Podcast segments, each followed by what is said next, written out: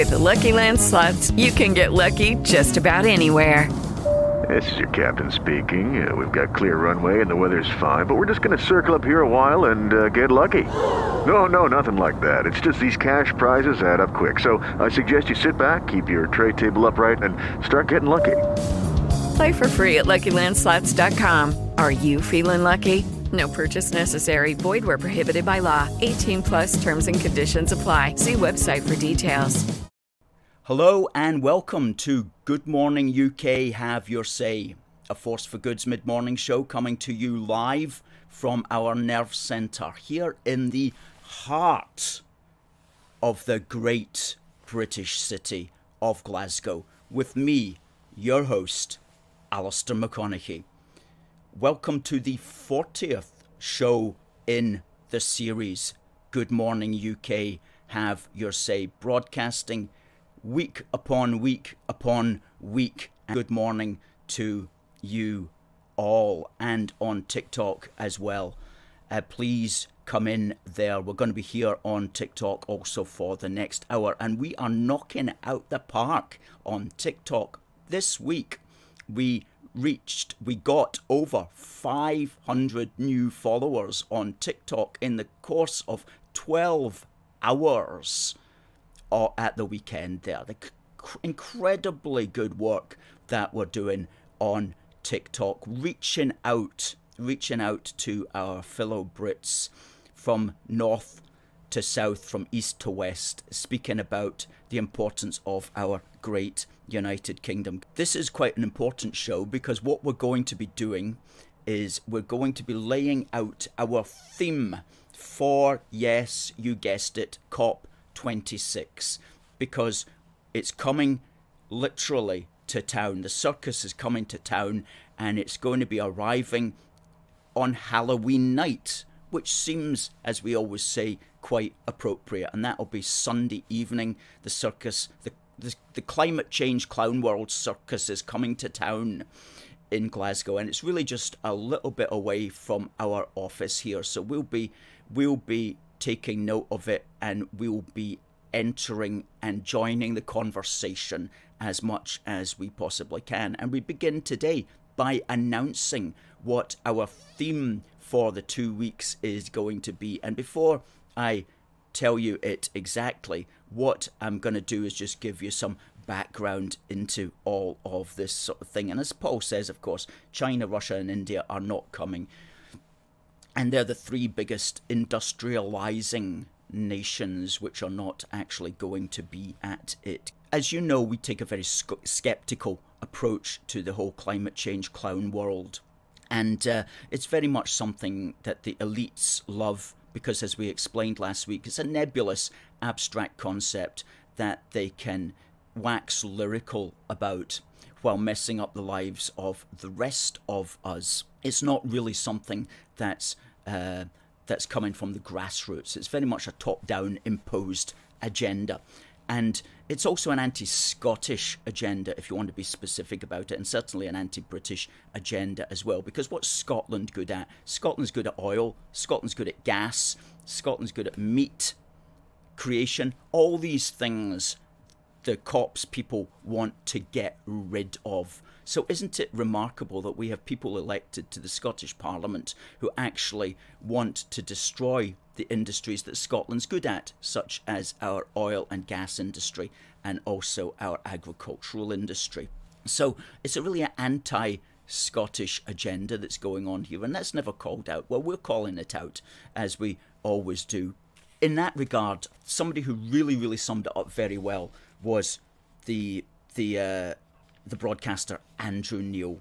And I'm just going to read out a couple of paragraphs here of an article that he wrote in the uh, Daily Mail back on the 9th of October, which really just shows the how farcical how farcical the cops thing is, and also how farcical is the British and Scottish administrations um, attempts to try to make it look like this is going to be job creation because it's not going to be job creation, it's anything but that. Andrew Neil points out here, he says, plentiful gas supplies could have been secured at a reasonable price if the government had proceeded to exploit the massive reserves of shale gas on which Britain sits.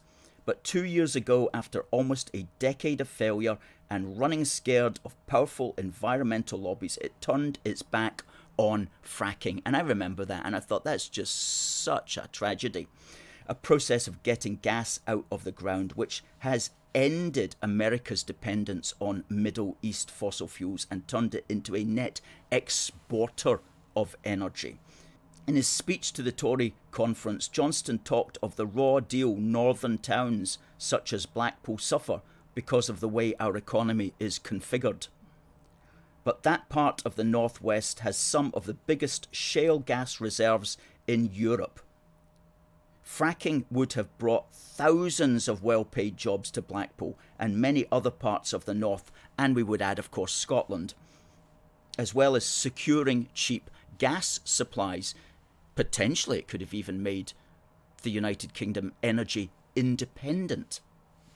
But Neil continues, but the government preferred to burnish its green credentials and turned its back on fracking. As a result, instead of raising the living standards of people in places such as Blackpool, it stuffs billions of pounds into the pockets of despots from Moscow to the Gulf who sell us gas we can't do without at increasingly extravagant prices. That's not what most of us understand by levelling up. And isn't that so true? You know, Johnson will say, well, we're, we're uh, cutting our British carbon emissions, but we still need gas. So where do we get it from? We have to import it from Putin and through that uh, gas pipeline that he can shut off the gas whenever he wants. You know, Britain could totally reduce its carbon footprint to zero. All we have to do is make sure we export all our industry to other countries and just import stuff, you know. And people talk about how Britain has succeeded, inverted commas, in reducing its carbon f- footprint. A lot of that is because our industry has gone. Our industry has gone. And it's gone to other countries. It's gone to China, especially. And we import from them. So the whole thing is just a, a farce, basically. It's a farce. And instead of creating a country, a nation that is energy independent, we become dependent upon very often people who don't have our best interests at heart. And that's not good leadership. That's very bad leadership. And um, that's where we that's where we are stuck at. And we're not knocking uh, the uh, Boris per se, because goodness me, Keir Starmer would be just as bad, and Nicola Sturgeon and Patrick Harvie are a thousand times worse. So uh, it's it's a problem with the political elite as such, not necessarily a party political problem. Because, and as Andrew Neil continues here, he says. The zero carbon economy destroy, can destroy more jobs than it creates one consequence of a decade of greenery is that our industrial energy costs are now twice that of our European competitors. Heavy industry from steel to chemicals is struggling to compete. The jobs in jeopardy are in the north. It's another setback for levelling up. They are a major way we have cut emissions has been via the loss of manufacturing to other countries with plants belching out pollution whose output output we then import. It hardly makes for a greener planet. That's what I was just that's what I was just saying there. That we're outsourcing all our industry and thereby reducing our carbon footprint. But we still need all these products which we then have to import from the rest of the world. So beware when people say that, oh we've cut we've cut our our carbon footprint. Yeah, because we've cut our industry right down and we're making it struggle. And of course, when we have to import gas, the costs for our industry also increase.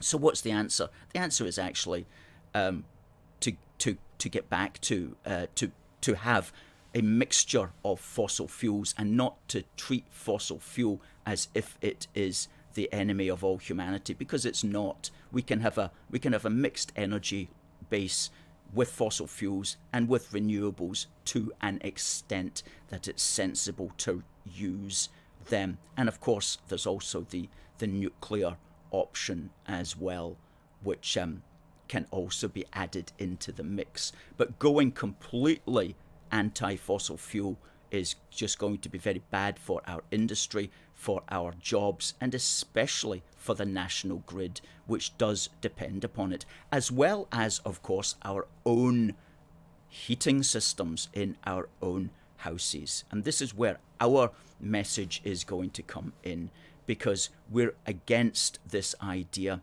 of everybody having to rip out their their gas boilers and replace them with very expensive heat pumps which don't work so well which don't work so well heat pumps the present technology of heat pumps does very little else other than just just take the chill off the room it doesn't create a room that's nice and toasty in the way that gas central heating does.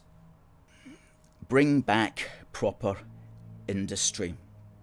And another thing that we don't like about the, the, the people who advocate for this, the, the COP26 elite, is the alarmism, the absolute alarmism that they promote. And that's um, that was really brought home to us in an article written by an SNP person called Michael Russell in The National on the 23rd of October. Now, we read The National so that you don't have to.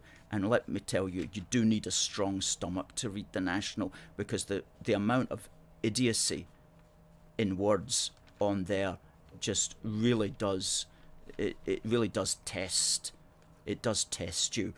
Uh, so anyway, this person who is he still an MSP, Michael Russell? I don't know.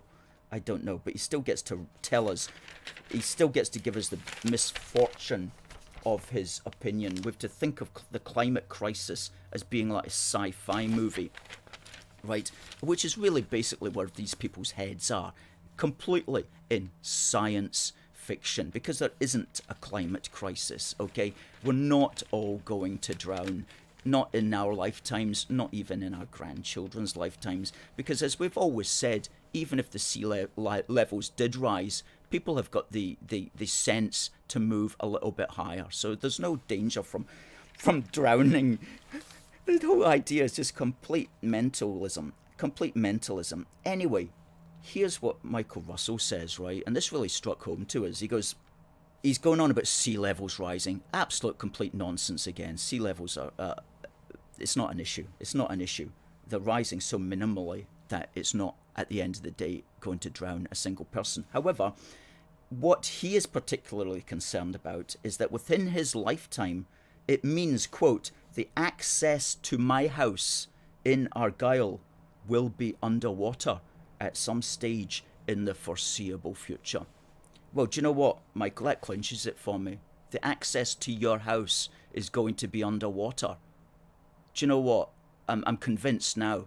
We've got to make sure that, that your access to your house is not underwater, Michael. We've really got to ensure that. What can we all do to make sure that you can get into your front door without getting your socks wet? Okay, what could we do for you, Michael, to ensure the access to your house is not underwater? Could we maybe have a, a like, hire a little man in a rowing boat, okay, who could sit on the pavement and when people want to get into your house, he could like row them across, maybe for for a little fee, you know, twenty pence or something like that. Row across to to Michael Russell's front door, you know, pay the ferryman to row people to your front door. Is that what we should maybe do? Put up a wee sign saying like access to Michael Russell's front door, uh, rowboat here from 11 a.m. to 3 p.m 12 to 2 on a Sunday. Do you know what I mean? Access to Michael Russell's front door. He actually says it. It means that the access to my house will be underwater at some stage in the foreseeable future. Absolute nonsense. Absolute nonsense. Hysterical, alarmist psychosis. That's what that is. Psychosis. And he goes on and he goes, you know, we need to be part of the solution to ensure that he doesn't get his socks wet when he's trying to tramp over to his, his front door. And he goes, so we must, quote, start to live with the reality of threat uppermost in our minds.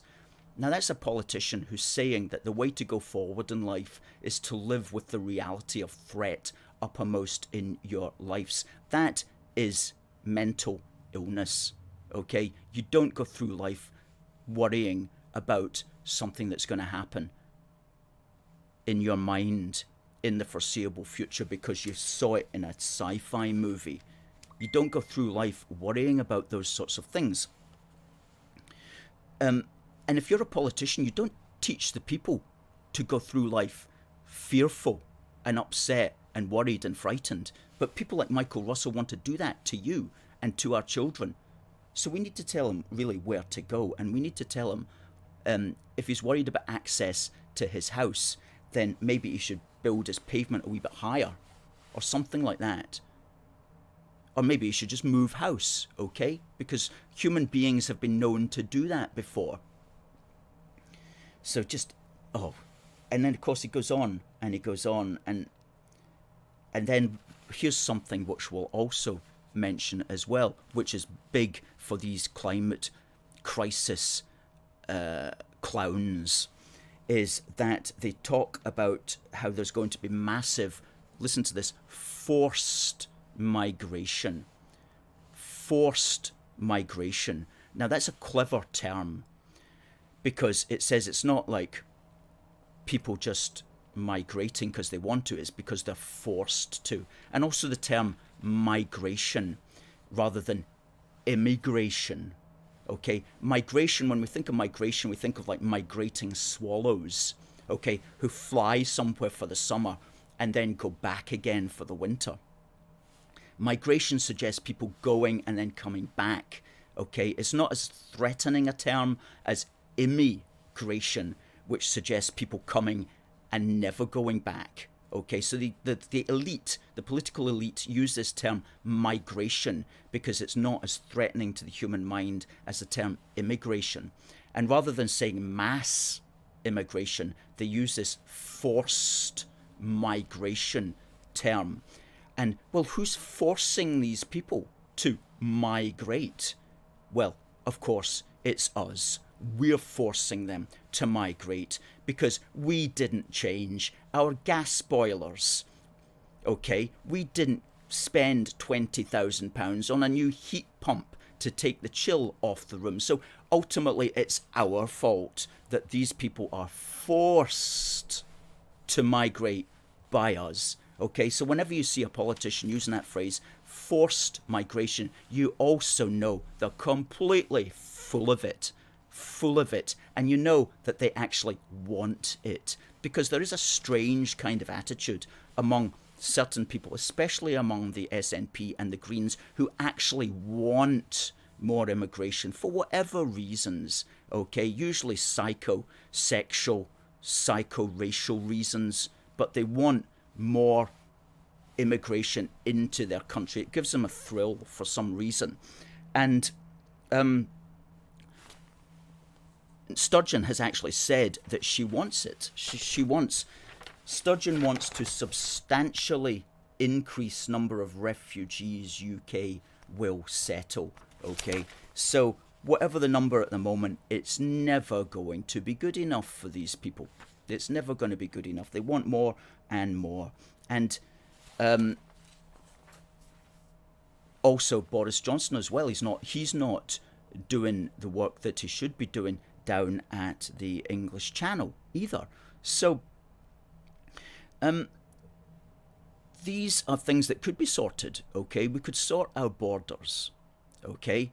And we could keep our gas boilers. So, our phrase, our phrase for the COPS 26 event is going to be control our borders, not our boilers. Okay? Control borders, not boilers.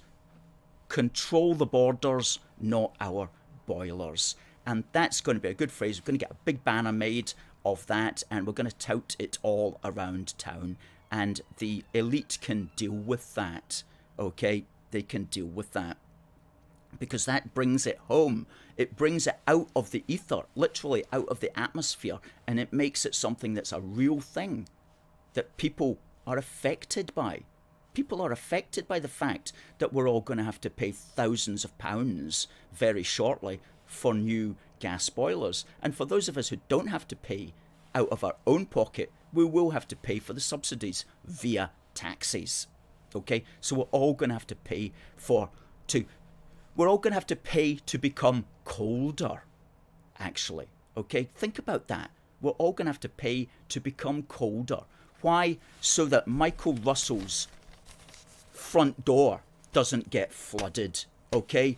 Well, Michael, take your front door and chuck it in the sea as far as I'm concerned. Take your front door, grab a paddle, and swim out to the paddle out to the nearest desert island, okay? I hear Rockall's lovely this time of year. Oh man. Oh man. Yeah, now we're never going to let Michael Russell forget that he tried to scare us all into destroying our industry because he was worried that the access to his house might be underwater in the foreseeable future. We're never going to let him forget that okay? Because that's just the height of politicians' selfishness, okay? We need we need to accept quote unquote forced migration into Scotland. Otherwise, uh, even if Michael Russell's house gets flooded, he'll still want that. He'll still want that. So, and of course, one day we hear about building new houses and then they build them on floodplains and complain about flooding, says Stephen. And Lisa says they're building on green spaces in Cardiff. They're building absolutely everywhere. And we see it here in Glasgow as well. And you know what their house what these flats are for as well. It's for the burgeoning population. And I don't mean the babies that are being born, I mean the people that are just basically rowing across the channel. Um, and Margaret points out we don't need any more immigration. We cannot get a doctor's appointment. We're told we can't go to A and E. We cannot get an ambulance, and it's a very good point. The extent to which the British uh, population overall has increased by millions in the in the last couple of decades, and that's all coming from abroad. And the National Health Service was never created to deal with those numbers you know, back in the 80s and 90s, it worked pretty well before these massive numbers started to inflate. And of course, of course, that causes problems for your, your NHS. The NHS was not created to deal with an ever increasing population rising at such a fast rate. Of course, it was never intended to. Again, it's an issue that, that the politicians don't want to talk about, but they ought to talk about it. Now, yes, on this day in British history. And I was just thinking the other day, we've got so much that we Unionists love all our Scottish and British history. And we put out uh, a good post a couple of days ago about um, the the thin red line, and there was a few Scottish nationalists came on there, and they just were not appreciating it, and it really made us realise the extent to which so many Scottish nationalists, you know, they either they, they if it didn't happen in the late 1200s or in the early 1300s, they really don't want to know about their own history. They'd rather ignore it. And if they can't ignore it, then they'll resent it. And if they resent it enough, they'll actually fight against it. And so that's something that I've really noticed. The Scottish nationalists only have a couple of periods of history that they are interested in. One is the whole Robert the Bruce William Wallace period that ended with Bannockburn in 1314, and the other, where they may make an appearance, is the Jacobites at Culloden in 1746. But anything outside of that, they don't want to know. They're not interested. They ignore it. And sometimes, as I say, they'll actually resent it, or they'll say something retarded in an attempt to deal with it, or they will actually fight it in the way that some of Glasgow City Council SNP councillors are fighting the statues in Edinburgh because they don't like those particular Scotsmen for various political reasons. You know, they're really they the, the Scottish nationalists, true believers, don't have the love of Scottish and British history that we Unionists have because we embrace it all and we love it all the good, the bad, and the ugly. But let's talk about something really good this morning. I want to talk about the visionary who created books like these. Remember these? You still get them. With the Lucky Land slots, you can get lucky just about anywhere.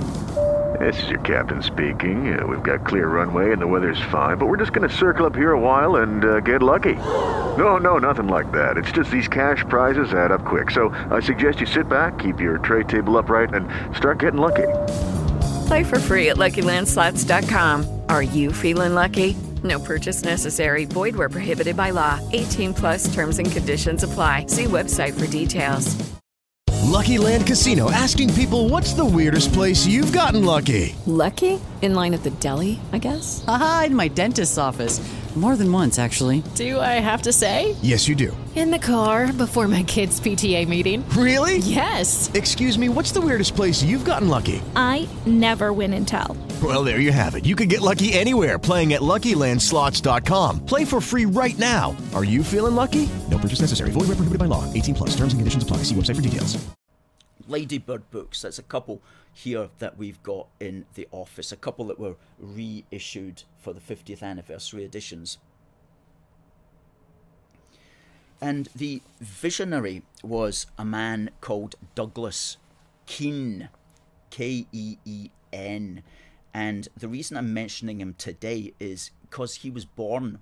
He was born on this day, but little did he know when he was just a babe in arms that he would go on to become one of the most influential educators, not just in British history, but in the world.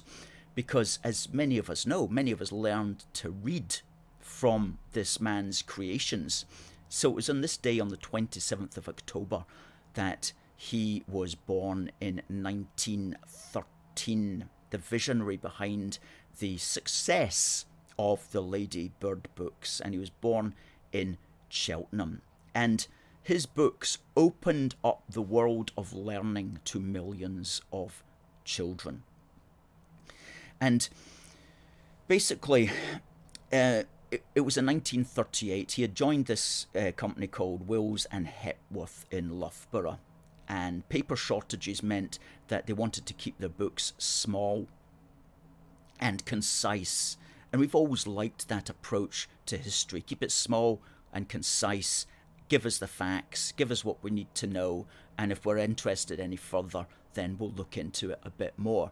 But we also not just did we learn to read from his books, but we also developed our love of history from his short factual books, many of which he illustrated um, himself and sometimes wrote as well. Um, books on nature, books on history. Um, and his idea was eventually, quote, eventually we were able to say that whatever the subject, there was a Ladybird book that would help with the homework. And that's so true. That's so true.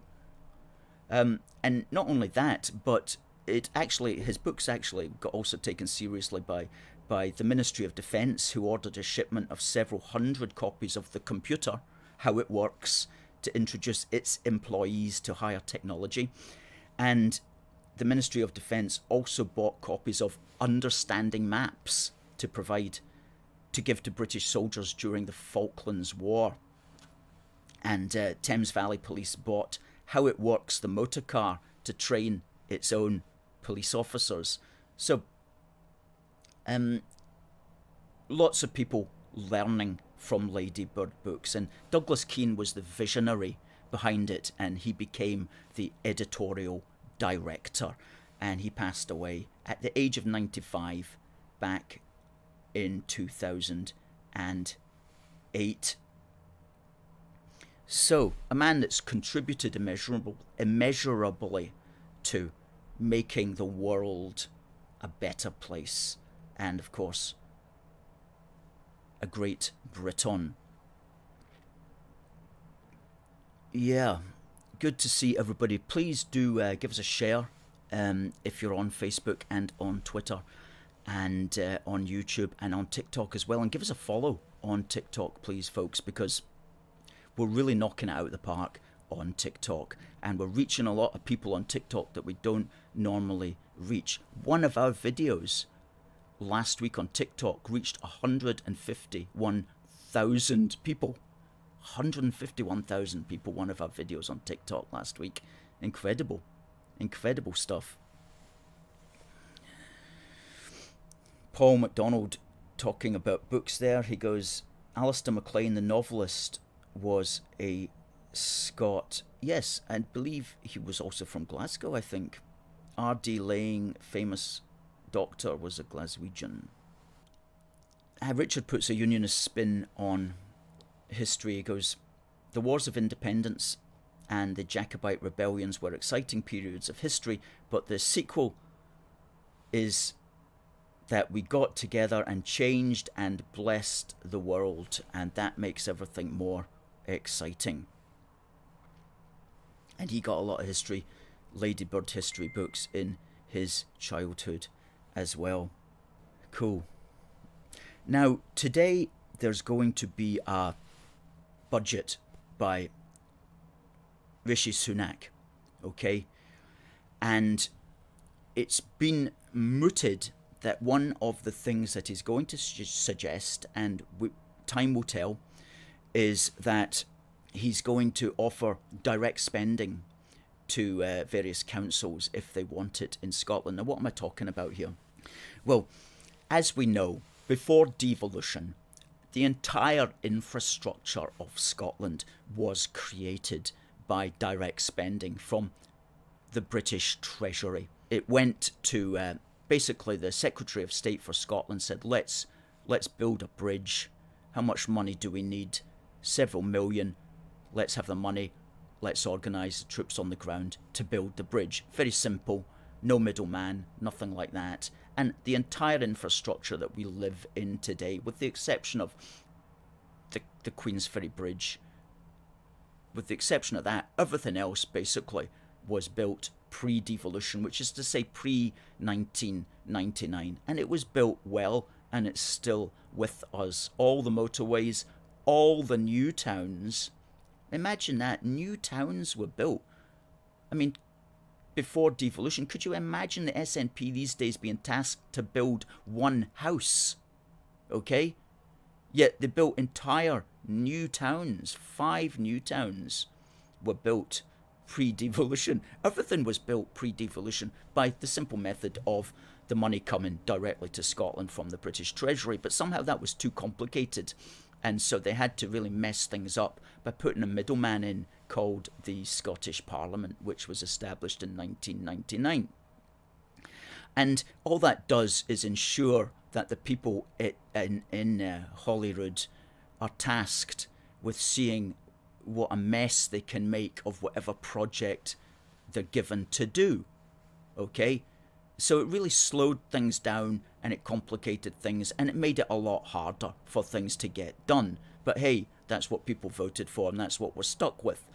However, time has gone on and people have seen, well, you know what? There's roads that need to be repaired. There's housing shortages in the Highlands. There's a terrible drug toll which is being taken among many people in Scotland. These are issues that the Scottish administration can't sort out. How could and but councils would like to sort them out, but they don't have the money. So how could they do it? And of course the answer is maybe we could go back to how it used to work where you got the money from directly from the British Treasury and the council took the money and did the good work with it.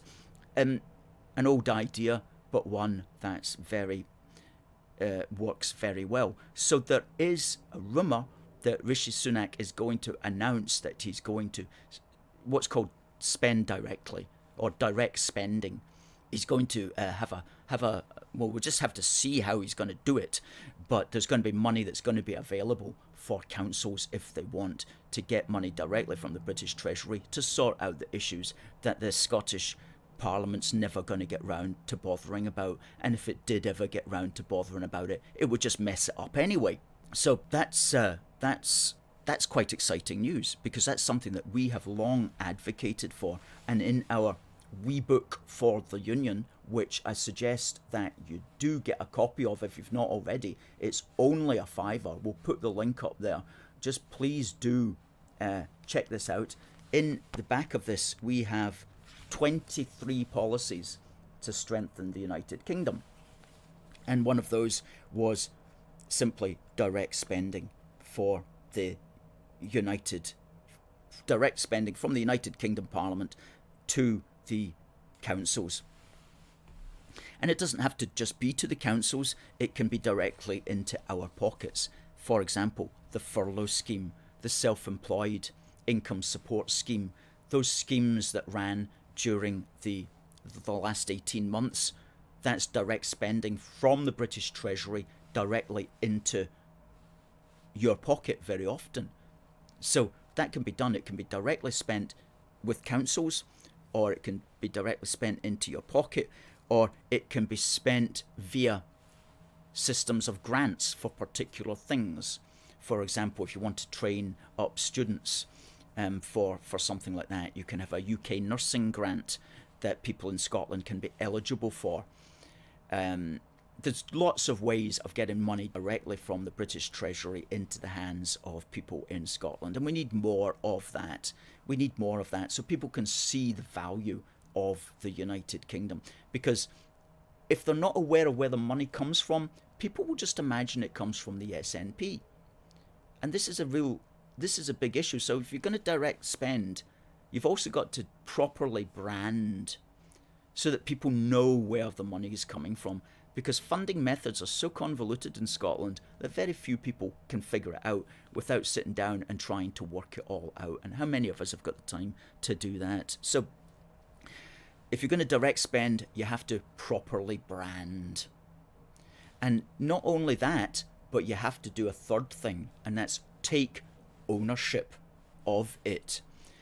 Because this was brought home to me back in six years ago in 2015. The British government launched something called the City Deals Scheme.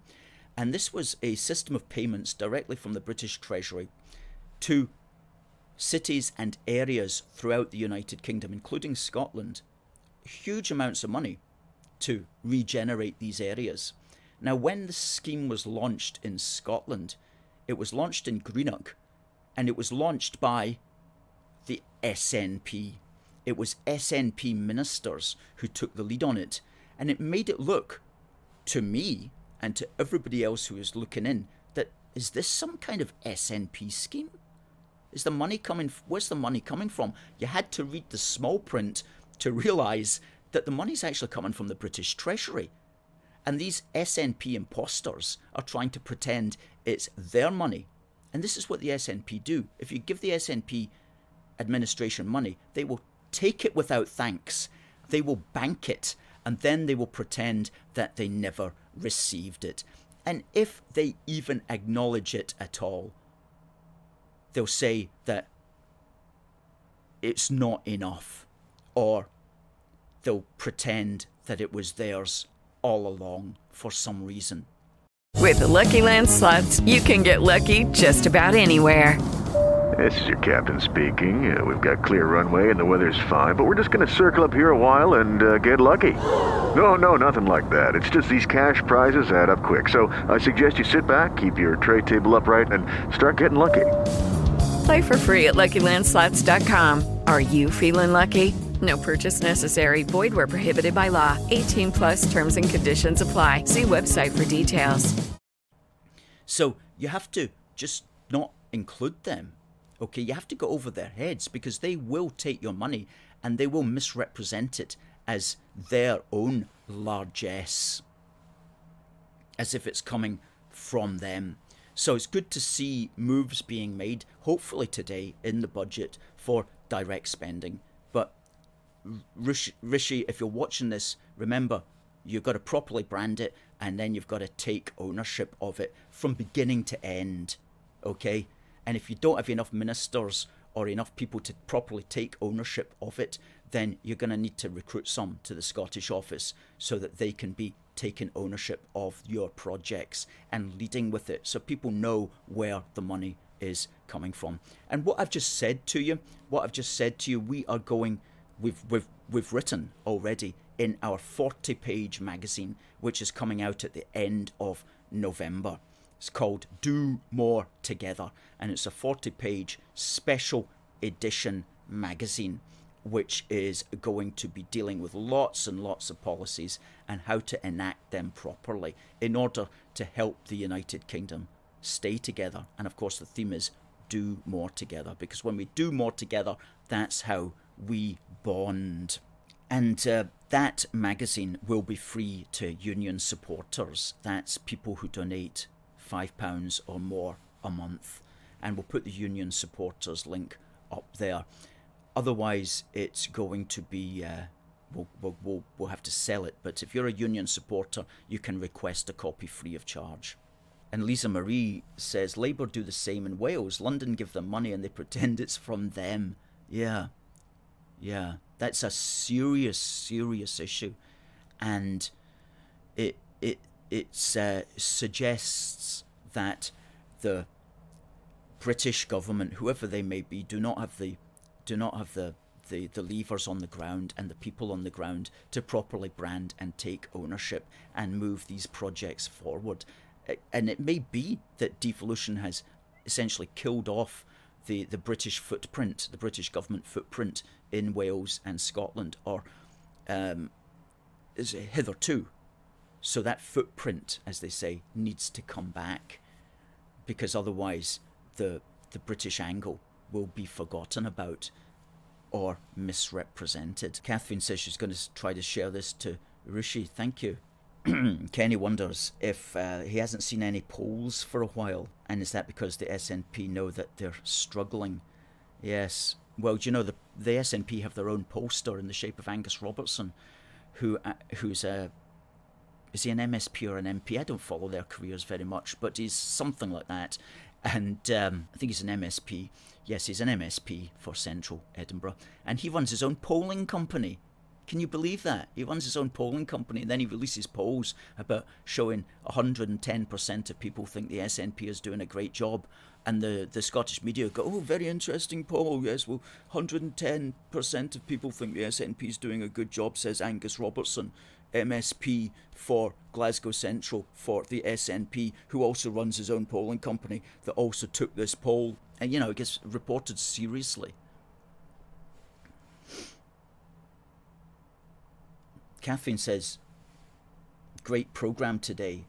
Very informative. I'll have to watch it again. Fantastic. Stephen says, Everything the SNP touched has been a catastrophe. It's fail after fail. Um, now, Tommy says something. How many were at the march at the weekend? Now, I'm not. Uh, the march at the weekend. I'm not sure what one that was. There was one two or three weeks ago, and there was what three, four, six, I believe we counted 346. Um, but talking about marches, and, and thank thank you for reminding me of this. There's going to be a march on the 6th of November through Glasgow. Now, initially, we had been looking at this and we thought, is this some sort of Scottish nationalist march? Because AUOB was broadcasting it as if it was going to be their Scottish nationalist march. And so we thought, okay, well, if they're having a Scottish nationalist march, we might look into whether we should be there or not. And then we got some more information about it. And cheeky wee people, you know, what they've gone and done is they're not having a march. There's something being organised that day uh, by something called the Climate Coalition. And AUOB is going to tag along in it or at the end of it, pretending that it's actually a Scottish nationalist march when it's not at all. It's a march about climate change. Okay? So, this is something to watch out on the 6th of November AUOB is going to try to misrepresent the climate change march as a march for Scottish independence when it's not. It's a march for this climate change cops thing with AUOB people, maybe two or three hundred AUOB people who will actually be in the march. So it's not a Scottish nationalist march, it's a climate change march. That's on the 6th of November, Saturday, the 6th of November. And um, so be aware of that. Now, unfortunately, the media is bumming this up big style. Okay, the Telegraph is talking about 100,000 being there. I read in the Daily Mail yesterday somebody talking about 150,000 being there. That is all just utter nonsense. And I'll tell you why it's nonsense, okay? The march is going from Kelvingrove Park along down West George Street, round Nelson Mandela Place, along the top of George Square, out to the High Street. Now, to negotiate that little curve that goes round the church there at Nelson Mandela Place, okay, there'll be about 100 people will be able to pass that in a minute, okay? And that's just physical fact. You can't get people round that little curve faster than that. Okay, so that's a hundred people a minute. So if there's going to be a, a hundred thousand people on the march, that march will take a thousand minutes. Okay, now a thousand minutes is almost 17 hours. Okay, so let's say the start of the march comes round there at noon. The end of the march won't come round until 5 a.m. the next morning. Now, we all know that's just nonsense. We all know it's going to be nothing like that. Nothing like that at all. All right? Yet, we've got serious newspapers bumming this up to these kind of ridiculous figures. You know, it's like the media don't have a clue. They don't have a clue. They can't even just work out basic physics. So please, folk, be conscious of this. There's nowhere near that number of people in Scotland who care. The number of people in Glasgow who care about even the climate change thing and who would be prepared to go on a march, minuscule, very small numbers, okay? You'll get some people in Nicola Sturgeon's constituency, the students in Nicola Sturgeon's constituency, and you'll get a few kind of ageing liberals in Hyndland and the West End, and that's it, okay? Working class Glasgow doesn't care about climate change. It's a it's a concern of largely students and and a certain middle class element, and of course the ruling elite. They all care about it. But beyond that, nobody else is caring about it. Okay, so you're not going to get numbers like that. You might have a decent sized march of people who are concerned about the climate, but it's going to be nowhere near the figures that the media are saying. But I, I don't think there'll ever, in Glasgow's history, have been a march of 100,000. The numbers are absolutely crazy. And we, this is a big thing of ours because we, we, uh, we count the Scottish nationalists when they march and we stand up for the truth. On that page there, we detail all the Scottish nationalist marches that we've counted when this was published at the start of the year. And for example, when all under banner, all under one banner said they had 80,000 back on the 11th of January last year, we counted them at 10,156.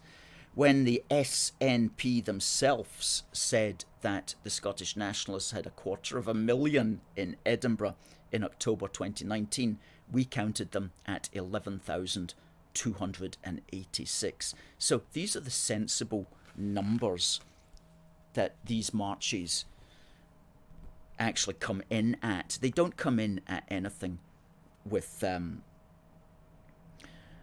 you know, with uh, six numerals in them, or even five half the time. Well, six numerals. They don't come in with six numerals. That's just absurd. Well, Derek says you should tag along at the back of the march. Well, if some some people who are, who are unionists who care about climate change are certainly welcome to do that if they want. A Force for Good won't be doing that, but we will be um, we will be touting our banner around, which will say control the borders, not our boilers. That's going to be our theme for the two weeks of the event, which begins on Halloween and ends on the 12th of November. It says that would make a good letter to the Telegraph, Alistair.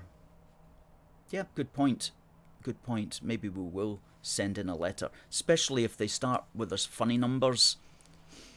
Then, if we see the funny numbers mentioned again, we'll we'll, we'll we will send in a letter to whatever newspaper is men- mentioning these funny numbers. Linda says, Why don't all the green SNP people go to China and America to shout about climate? Sick of hearing it. Perhaps getting the NHS education and services fixed would be better. Shops are closing and there's drug addicts, yet all they care, about is the climate. God Save the Queen, please say hi to me. Hi to God Save the Queen 01. Good stuff. Glad to have you on. Glad to have you on. If you're on TikTok, please give us a follow. Please give us a follow. Now, anything that I need to say that I haven't said today, I really wanted to put that. I really wanted to lay down a marker though for this march, so-called march that's coming. It's not going to be anywhere near the numbers that the media are bumming it up to be. Uh, very irresponsibly, because if those sorts of numbers were coming into Glasgow, um, that's just going to panic the police. It's going to panic everybody. So, you know, you need to keep a, a, a straight head on you when you're when you're uh, writing for the media and bumming up figures like that is just absolutely ridiculous. And it's not going to be a Scottish nationalist march, we have discovered. The Scottish nationalists are simply hitching a ride on the back of a bigger march, but pretending it's somehow a Scottish independence march. Which they shouldn't be doing that, you know, they shouldn't be doing that. They shouldn't be misrepresenting things in that way. And they're not they're not being clear with their supporters about that either. They need to be clear about that. Anyway, folks, thank you very much. We have got um, please do please do check out our wee book for the union and if you can see a way to help us uh, please do please do as well so folks it's been a blast we'll be back next wednesday with this we'll be back on tiktok and facebook twitter and youtube. So in the meantime let me just say god bless the united kingdom and god save the queen. See you next week